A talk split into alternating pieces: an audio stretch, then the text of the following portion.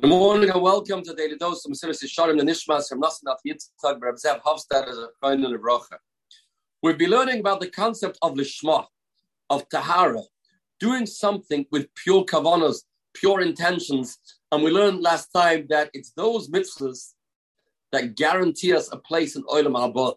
The Lishloy Lishma mitzvahs don't count in the world of truth, in the world of purity, in the Olam that will be Zoicha to sit at Yosem Hashem and then was a Veshkina. Reb Don Segal in his parish here brings a story. There was a Yidin Radin that went to the mikveh early in the morning and the door was locked. So he climbed through the window and he was preparing himself to go into the mikveh. And all of a sudden he's, he hears the keys turning and the Heli Chafetz Chaim walked in.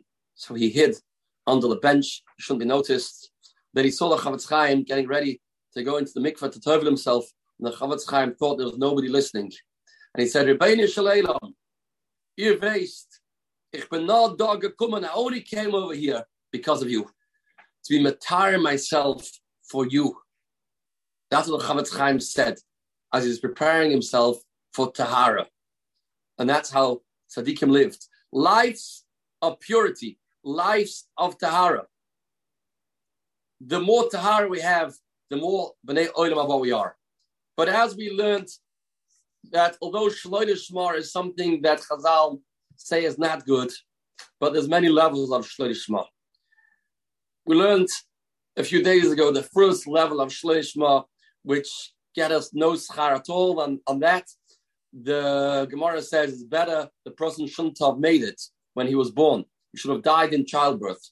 That's a shloili shma that he's not doing it for the Abish at all. He's doing it only to fool people to get money or covered. Olive amanavi, vania katame kilano, we became contaminated. Such mitzvahs, the malach comes after 120, blows them away. They don't last for a second. That's one level of shloili shma. There's another level of shloili shma which is not so bad. Shehu avoida amanas pros. Person wants to make money out of his mitzvahs. Sorry, this is money in schar and olam haba. V'alav amru le'olam yas other b'toyer mitzvahs the shloishma shemitoy shloishma balishma. He wants to get schar. He's doing it for schar. It's the way the Mesilas Yesharim learns. There's many shittas in the Rishonim about this steer in the two Gemaras. The Mesilas Yesharim is learning if a person doing it for kavod or for mamoin, then that is useless. But if he's doing it for schar olam haba, and that we say mitoich shlolishma balishma ach al kapone mi shloigia dain mitoich shlolish balishma re rocha ku mishlemusai. It's only a stepping stone to get to lishma. If you won't reach lishma, then he's very far from shlemus. But it's obvious that lishma and shlolishma have many many madrigas and even a drop more lishma, a mashu more lishma, is tremendously more chashuv. A person can do something, as we mentioned, when there's nobody, nobody is looking, and he doesn't tell anybody. Nobody will ever find out. And he does something, he can put money in the pushka. He can hold himself back. He wants to send somebody a text message, knows that person will be hurt, and he holds himself back.